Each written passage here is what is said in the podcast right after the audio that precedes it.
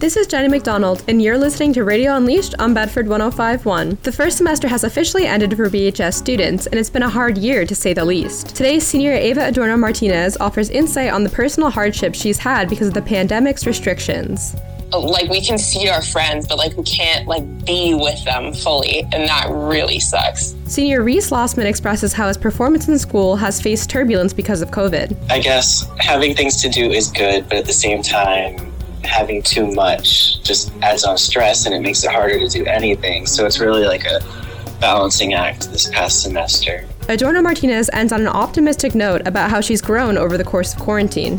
While I simultaneously maybe am not in the best place, I've learned a lot about myself during this time. This is Jenny McDonald, and you're listening to Radio Unleashed on Bedford 1051. Tune in for more next week.